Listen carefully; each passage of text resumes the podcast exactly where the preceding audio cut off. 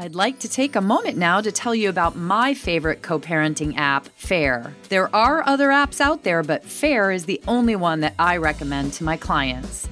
We know that divorce is never easy, and when children are in the picture, it can be really tricky, especially when you're trying to communicate with your ex, and that's a challenge. Now there's an app with you and your kids in mind. It's called Fayr, F A Y R. Fayr is the easiest, most intuitive, and conflict diffusing co parenting app on the market. It helps to eliminate misunderstandings while also improving communication between co parents. Here's what the Fayr app can do it has a time sharing calendar, documentable text messaging, an expense tracker, a GPS check in, and by the way, no one else has that, a monthly parenting report, a private journal, a file vault, and importantly, you can export all of the records into a convenient and time and date stamped PDF when you need it for your attorney or for court, and there's a Spanish version of the app as well. So subscribe at befayr.com, that's B E F A Y R.com, and then download Fayr from the App Store or Google Play. You can go to fayr.com for more details and use the discount code SusanG18 to receive 20% off. Coming up on today's episode of the Divorce and Beyond podcast. There's certain things that just stand out in certain restraining orders where you see the red flags like this is dangerous. This person, her or his life is at risk here. And you have to convey that message.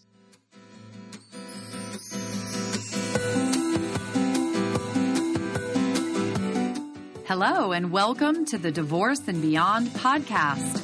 I'm Susan Guthrie, your host. As a top divorce attorney and family law mediator for 30 years, I know what you need to know to get through your divorce, and most importantly, how to move beyond it to thrive and transition to your new future. My experts and I are here to give you the insider view into the process, so listen in for the wisdom and expert information you need on your journey through divorce and beyond. Hello, and welcome to today's podcast. I'm Susan Guthrie, your host, and today I'm joined by one of my longtime friends and colleagues in Connecticut, attorney Uswah Khan, who's here to help us today with the issue of restraining orders. So, uh, first, Uswah, I'm so happy to have you here. Thank you. Oh, thank you, Susan, for having me on. It's a pleasure to be talking to you and seeing you again. I know we were just talking. Usually we're emailing these days or texting. My listeners know I bring on my friends and colleagues, you know, wherever I can because I know so I'm so lucky to know a wealth of professionals who are not only experts in their areas but are truly fantastic people. You're very much at the top of that oh, list and you you know, it being this episode, we just were talking about this. This episode's going to air in October. And October is Domestic Violence Awareness Month. Um, serious topic something that absolutely needs awareness. We need to bring more awareness to it. And so I knew I wanted to do an episode around domestic violence and around restraining orders because there's so much misunderstanding and um, just a need for knowledge there, especially for those who are victims of domestic violence. And I immediately thought of you, reached out to you, and you, you know, we just talked about this a couple days ago, and here you are, we're taping the show. So again, I thank you for coming. And I, I know that this is going to be extremely helpful for listeners. So thank you. You're welcome. And that's that's the point.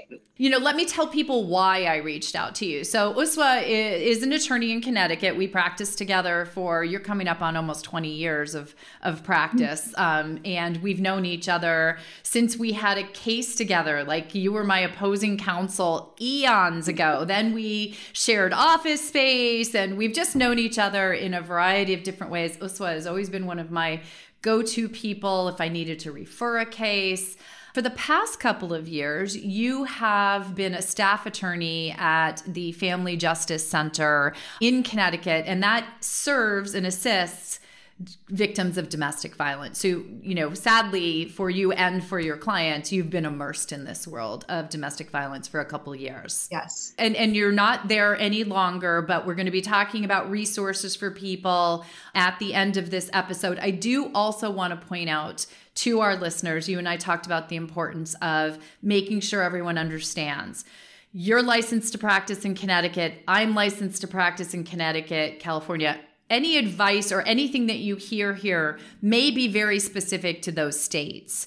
So we're really going to try and talk at a high level and we strongly urge you to reach out to your your local court system, to a local domestic violence center and or to an attorney in your area for more specific advice. That's very important to understand. Let's dive into domestic violence restraining orders or temporary restraining orders or protective order. I mean, there's a million different ways people talk about them. So let's, I, I'm thinking, let's start there. A protective order gets entered almost automatically. Uh, police gets called to your house, there's an arrest made. Most likely, the police will give you a protective order and send the person who harmed you away from your house. And then there's a court arraignment, there's a hearing. But that protective order is a criminal protective order. It usually protects you. If you have children, it might protect them at least until that first court date. And then sometimes longer, six months, a year. I've seen protective orders that extend for 20 years because the crime was so high, like heinous. So that's criminal. It's automatic. You don't have to do anything. With the temporary restraining orders, it's a little more trickier because you have to file an ex parte affidavit. You have to go to court and fill out an affidavit, let the judge know why it is that you are seeking the court to protect you from this person because it, it comes under like a civil protective order category. And it's against somebody who's been in an intimate relationship with you or somebody who resides with you, uh, somebody who's related to you. And that's the protective order. There's also a civil protective order, but they temporary restraining order applies to those three people that I just mentioned. And so you write your affidavit, you submit if you have any text messages or any pictures or a police report, you might want to submit that as an attachment.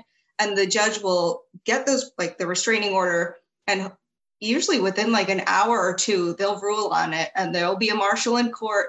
The marshal takes the papers, delivers it to the other person. And so once that initial restraining order is granted, it's good for two weeks.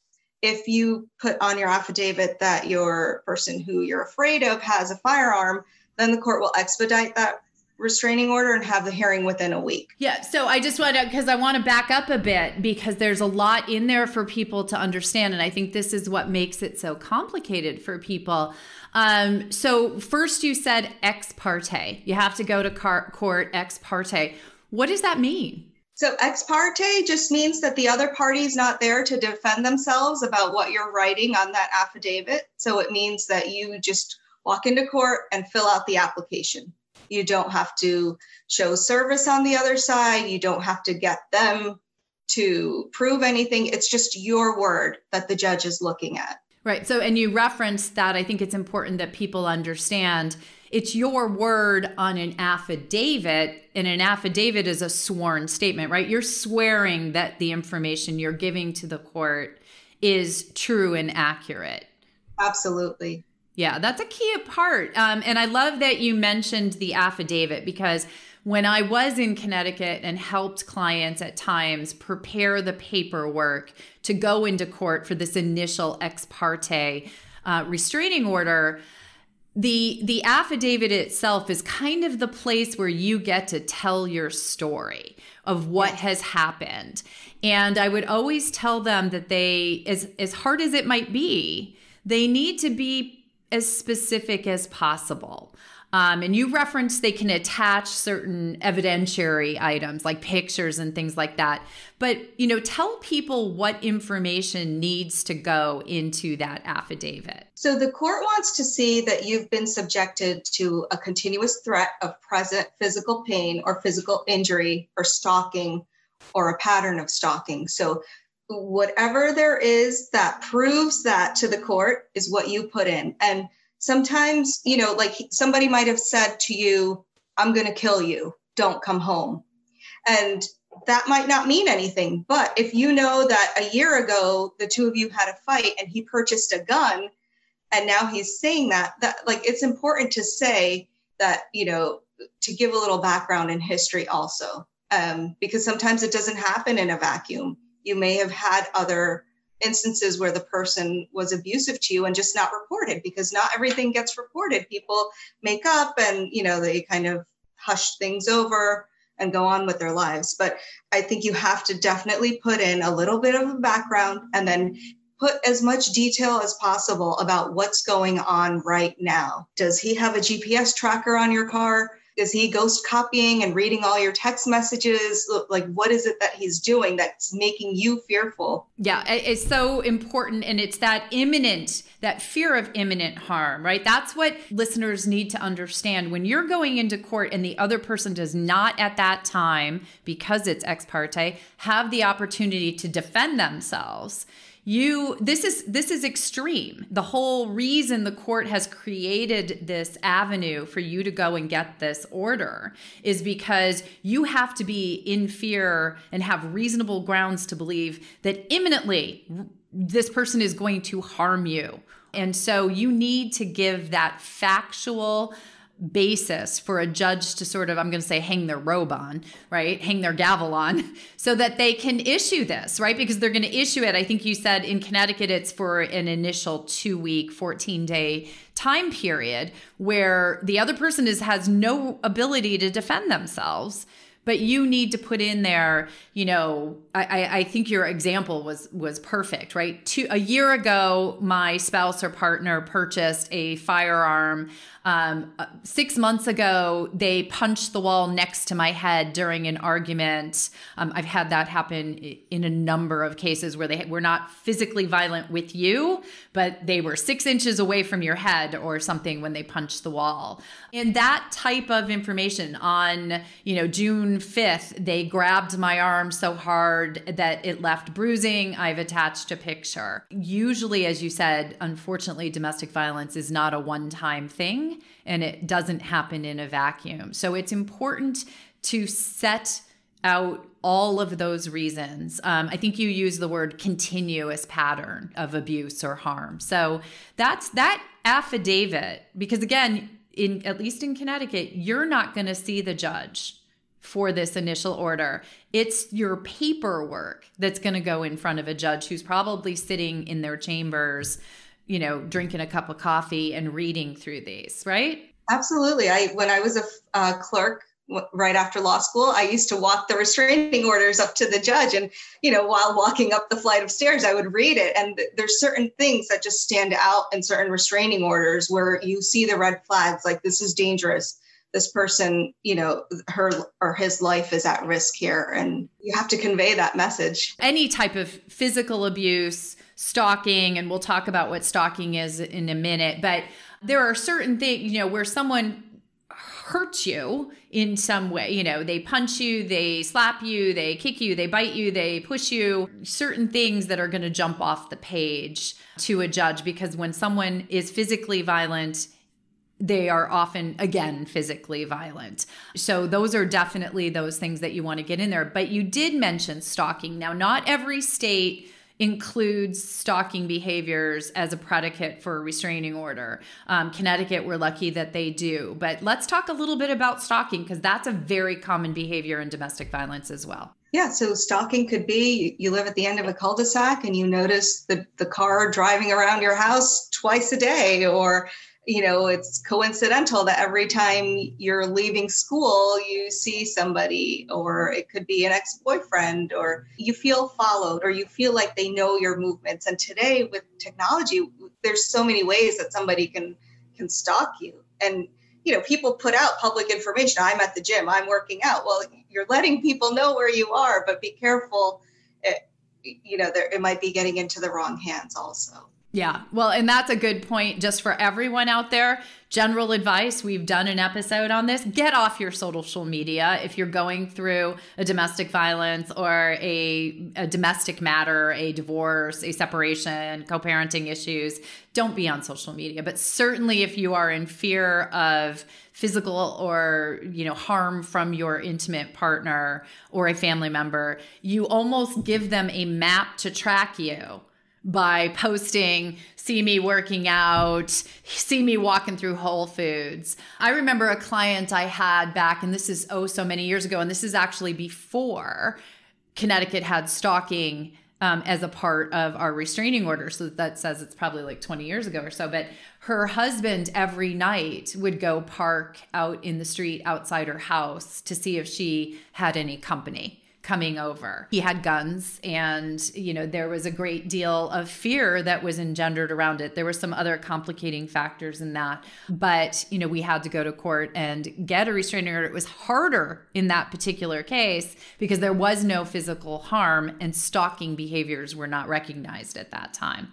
Um, we did get it, but it, it took a it took a lot more effort than an ex parte motion. It doesn't just have to be physical abuse to you. It could be like somebody slashed your car tires or broke your rear view mirror because you might not have proof of it, but if you couple that with other facts that have been going on, you might be able to assume that it was this person that slashed my tires. That car is an extension of you. You know, harm to that car or to your pet is harm to you. Yeah. Well, and oh, I, I'm so glad you brought up the pets because uh, this is just a, a very pervasive issue in domestic violence cases where the abuser will not harm you but will go after your beloved pet.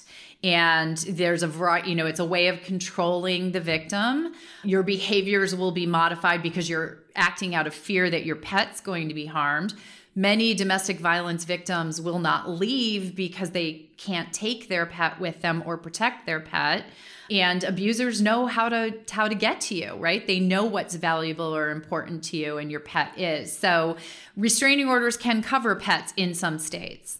That's right. And children also. Yeah. Well, I don't mean to put pets above children, everyone. No, so no. don't send me DMs on this. I was just, and that is important to realize as well. Those, even a temporary restraining order can have orders protecting your children in the household or other members of the household and may even put into place a you know a bar on parenting time um, if they feel the children are imminent harm. But you have to include reason to believe the children are in danger don't you? You have to show that he was also abusive towards the children or that they witnessed this abuse or that they could have been hurt by his actions. Good point there about witnessing the abuse because that's a form of actual abuse to the children, right? When mom or dad or partner is being abused physically or um, you know verbally in front of children, that is actually abusive to the children as well, right?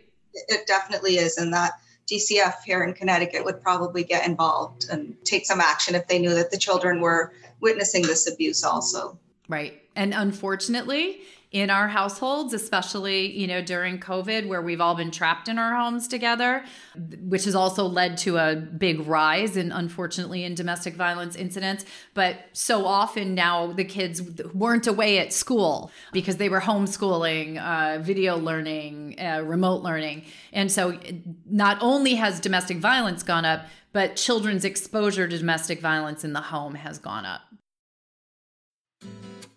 Hey, it's Kate Anthony over at the Divorce Survival Guide. Susan said it would be okay to pop in and talk to you really quickly about my new program, the Divorce Survival Program. See what I did there? Look, once you've decided to get a divorce, you may feel a sense of relief. The decision is finally made. But at the same time, you're likely feeling a sense of foreboding of what's ahead. There's a huge mountain left to climb, and if you've never gotten divorced before, especially divorced with kids, there's a lot that you don't know. You need a deep dive into the divorce process, STAT. That's why you're listening to this podcast right now. That's also why I created the Divorce Survival Program. In the Divorce Survival Program, you'll learn how to have the most difficult conversations of your life with your husband, your children, friends, families, and even nosy neighbors. You'll learn how to set healthy boundaries in high and low conflict divorces. You'll learn how the legal and financial processes really work, whether you should or can seek support, and you'll be taken through the process of emotional healing. And of course, you'll learn how to start dating on the other side. In this one of its kind program, I bring together top experts from around the country, including the amazing Susan Guthrie, who share their wisdom in exclusive interviews not available anywhere else. And of course, there are over 20 videos in which I speak directly to you, answering your most pressing questions. The Divorce Survival Program is a self paced online program available for purchase now at divorcesurvivalprogram.com. And if you use the code SUSAN, you'll get $50 off the already super low price now through the end of the year. Again, that's divorcesurvivalprogram.com and use the code SUSAN when you check out. And now back to Susan's amazing episode. Stay tuned for more from Susan and her guest, attorney Uswah Khan, who shares all you need to know when it comes to restraining orders. This is your story and your truth, and you have to let it out and just align yourself with the proper support system that you need to help you get through this. And, and there's people out there to help you. If you are enjoying this episode, check out how to include the voices of children in the divorce process with child specialist Kathleen Zampano.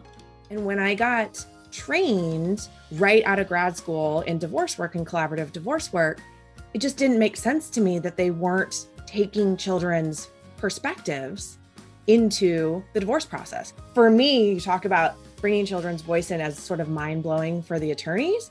For me, it was mind blowing that they were making decisions about children's childhoods without having really any idea how the children were experiencing the process.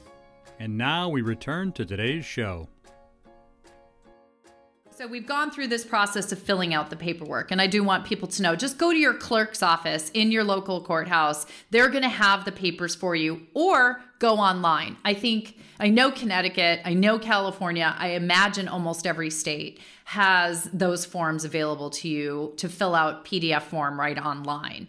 Um, so you don't even need to go to the courthouse yeah, you don't need to go to court the courthouse. They do have um, some victims' rights offices in the courthouse sometimes, and they will help you fill out the form in the proper way and you know help you marshal your evidence so that it presents a compelling story for the judge. That's a good point. A lot, a, a lot of courthouses have a, a, victim's right advocate or somebody who can be there to help you. Many of them will also have online guides that are going to talk to you about much of what we're talking about here. So definitely do a little bit of research and Google, you know, just domestic violence resources. And again, I'm going to put some of those into the show notes because I want them to be easily accessible to everyone, but I can't put the you know the court system for every single state into the show notes or my show notes would be 100 pages long.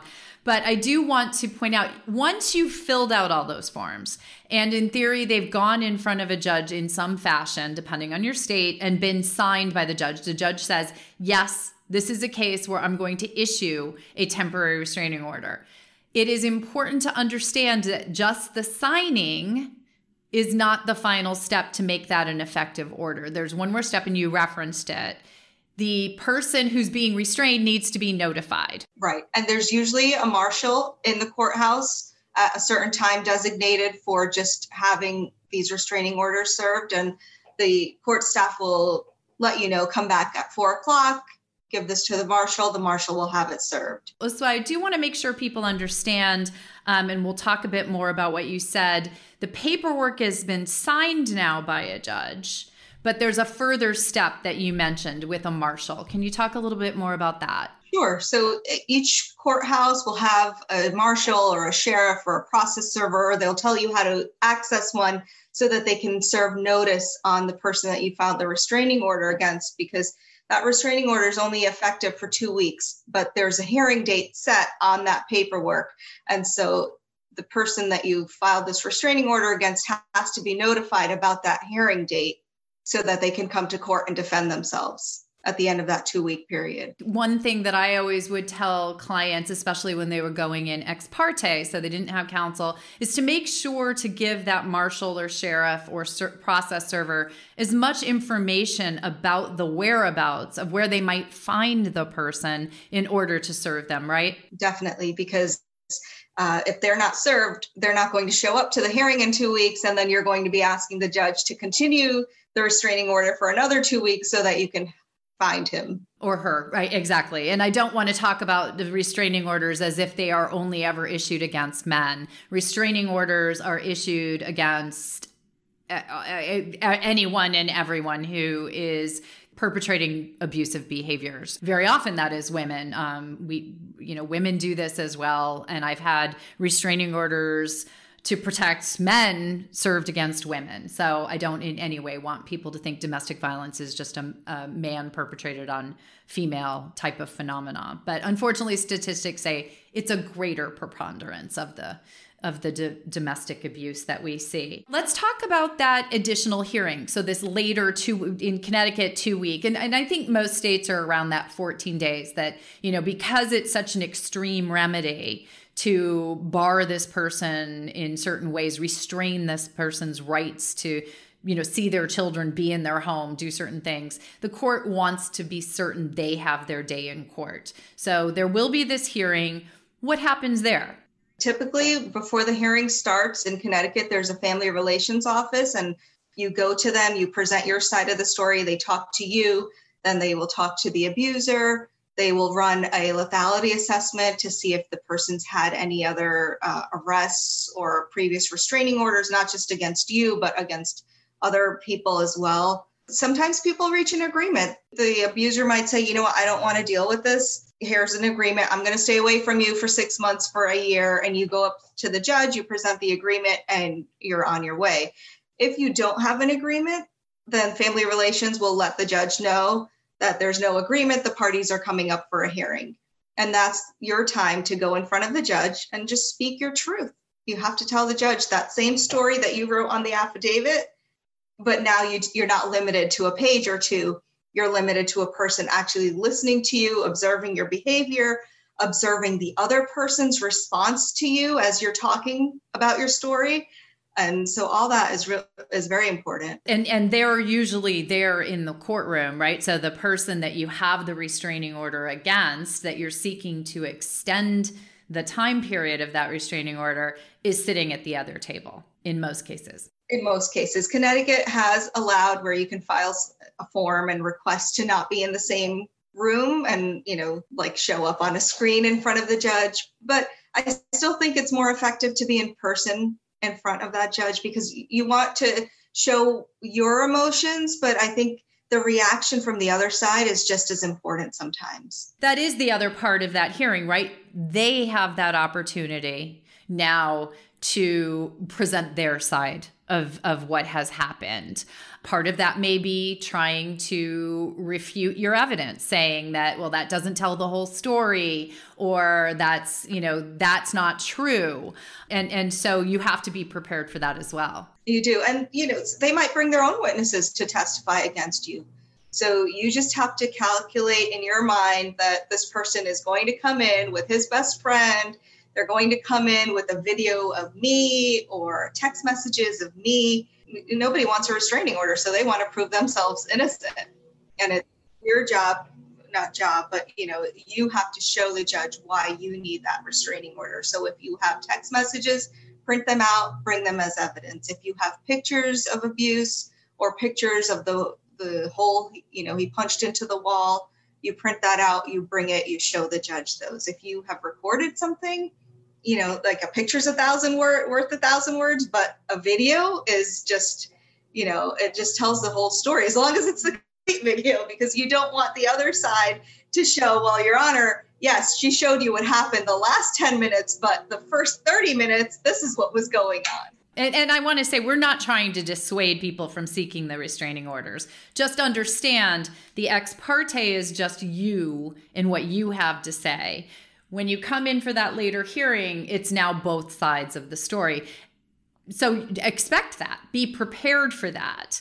And videos, you know, one of the the uh, most potent videos I ever had in a case was the one from someone's doorbell camera you know, they just happened to check. They had forgotten they even had one of those ring doorbells, and it showed, um, you know, what happened on that doorstep. And I, I don't want to go into the detail, but, you know, as you say, a video is worth more than a picture, and you may have more video than you think. It's not just uh, our little electronic devices. These days, there's video almost everywhere. And the and another point is sometimes the police might have been called and you might have a police report and you definitely would want to subpoena that police officer so you can get that police report into evidence if it's favorable to you. That was an important point you just made about the police report and the police officer. Maybe go into that a little bit more. As a victim, you can get a copy of your police report, but you can't get that in front of the judge unless the police officer is there to testify that that was the officer and he observed this and he's the one that wrote this in the normal course of business as his duty as a police officer. So you would have to subpoena that police officer so that they you can have that report admitted into evidence.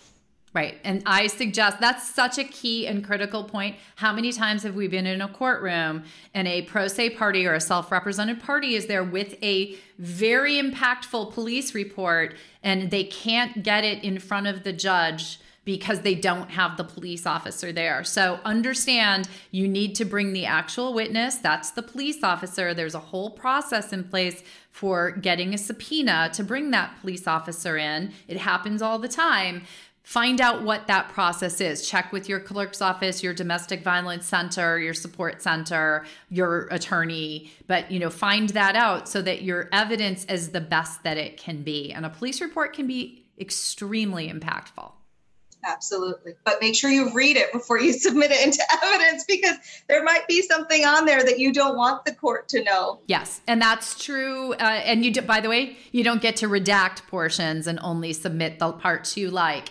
Just as you don't get to show only, or you might not have the opportunity to show 10 minutes of a video when 30 minutes um, the the first 20 minutes doesn't cast you in a good light. Always understand that if the evidence is out there, it might be out there on both sides. So trying to play the system may come back to, you know, I would imagine in your case, your client's credibility took a bit of a hit when they didn't reveal what happened in the first part of that argument. Absolutely. And you have to be mindful about social media posts also because some people post things on Facebook that are public. I can go in there and print it out. And if I'm posting things about somebody's girlfriend or just anything that may, that makes me look like maybe I'm not that much of a victim or I'm not really scared of this person who I'm claiming to be scared of, that's something you have to be really mindful of. Yeah, it was such a good point, and it brings up something else that is super common, right? These are people who are in intimate relationships.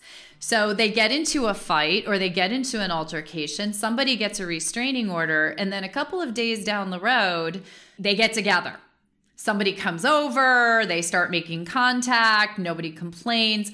What effect does that have on that 14 day hearing? And, you know, another question I used to get from people is are they going to get in trouble as the person who got the restraining order for violating it? I would say if you are going or you're getting back together that you withdraw that restraining order application because the, it's it's more harmful to the person you filed the restraining order against because if you and this person have a fight and you call the police that person's now committed a felony and it's a criminal offense so it, it's best if you withdraw that restraining order application so nobody I mean, you know, your credibility will be out the window if you have to file a subsequent restraining order application. Well, and that's why, you know, you need to take it seriously, but you also, when you are allow it, you know, you go to the lengths of getting this extreme remedy of a restraining order, and then you act as if it were unnecessary by allowing that person back into your home, into your, you know, your life your credibility at that 14 day hearing i mean what are the chances you're actually going to have a judge say well obviously we need to continue this. She's or he's in Im- fear of imminent harm and or physical danger. You're not if you've allowed this person to be around. As a counsel representing the person who the restraining order was granted against i've used that that argument that you know You weren't in fear when you asked him for a ride day five of the restraining order. You weren't in fear when you asked him to drop off food for you. So are you, tell me now, like, are you in fear today? Right. Uh, well, and it's, you know, it's a, an extremely common situation. So I'm not, again, I don't want that to come across as victim blaming or I'm just saying be aware of the consequences ultimately to all of the actions. This is very complicated emotional stuff for people. We are bonded with our abusers in many ways, or you know, people are, and it can be very difficult to break that connection even when you have that restraining order. But in your best interest, certainly in your children's best interests, sometimes maybe you have to make that break. Yeah. And, you know, that's why uh, family justice centers all over the country are so amazing because they give you all that support in one place. Like if you need a safe house, they can get you a safe house. If you need counseling, you can get counseling. If you need food, they might have a food pantry. If you need a lawyer, they might have a lawyer on site that they can refer you to. And, uh, you know, counseling is probably the key to helping your own mindset and to help you grow out of this, you know, horrific time period that you've been engaged in it is such a int- intrinsic and intractable issue, right? Because it's a slippery slope with abuse. It doesn't usually start out at this high level of physical harm it's you know they start to cut you off from those who are around you they cut you off from money they cut you know they they start to belittle and, and denigrate your your inner you know feelings about yourself and by the time it gets to a violent, abusive situation, you are often broken down in many, many ways. And so that counseling, just to understand and start to gather your strength to crawl back out of that, is so critical. And the family justice centers are wonderful. I am going to link to that resource um, in the show notes for everyone, as well as I do want to mention the National Domestic Violence Hotline. I'll have that number in there as well. One last thing I want to hit on is what happens when there is a restraining order in place, be it the temporary initial one for the 14 days or a, an extended version, and somebody does violate it. So that's when um, you call 911, or if if it's not something that you need to call the police for, you go into the police station, you file a report, you they usually have a copy of that restraining order in the central registry but if you bring it with you that's fine also and you let them know how the person's violated it and then it becomes a criminal matter criminal court gets involved and they will um, it, i mean it's a felony so that person has to go to court then and show up. Right so now it's gone into a completely different court system in that criminal court and i just want to say to people you know if you are in fear, if someone is violating a restraining order, or if you don't have a restraining order, but you feel that you are in danger, your children are in danger, call 911 and see and do what you can to remove yourself and your children from the situation as quickly as possible. Seek help. Don't be afraid to call 911. It is probably the most important thing that you can do. I'm going to do an additional episode on just domestic violence awareness, the, the most dangerous time they know is when you try to leave. By dangerous, I mean fatal. That is when most uh, homicides occur in domestic violence situations and or serious physical harm. And so I'm going to have a whole episode on how to, you know, an exit plan, how to safely get out. But the restraining order is a tool that is there to protect you. It, it, takes a lot to go there and tell your story, even to put it on paper, but it is one of the most helpful ways to start helping you to protect yourself, your children, your pets and and get your life back so you know Uswah, thank you so much for coming and sharing you know your experience and this this advice for my listeners it is a topic that is even hard to talk about you know, for us because we've seen people, you especially for the past couple of years, right? Every day who are in this place. It is a scary, dark place. And there is hope. You've seen people get out. You know, so maybe share just a few words for the people who are listening. Yeah, you know, you're not alone. And it, this is your story and your truth, and you have to let it out and just align yourself with the proper support system that you need to help you get through this. And you, you will get through it because that's why there's you know there's so many survivors out there who have gone to the other side and are able to tell their story. And there's people out there to help you. So i love that. I'm going to leave it on that everyone. You are not alone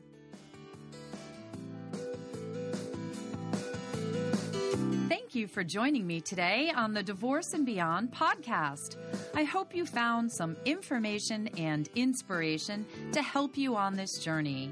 Please join me every Monday at 6 a.m. Eastern Standard Time for a new episode. And if you like the show, please take the time to subscribe and leave me a five star review on iTunes.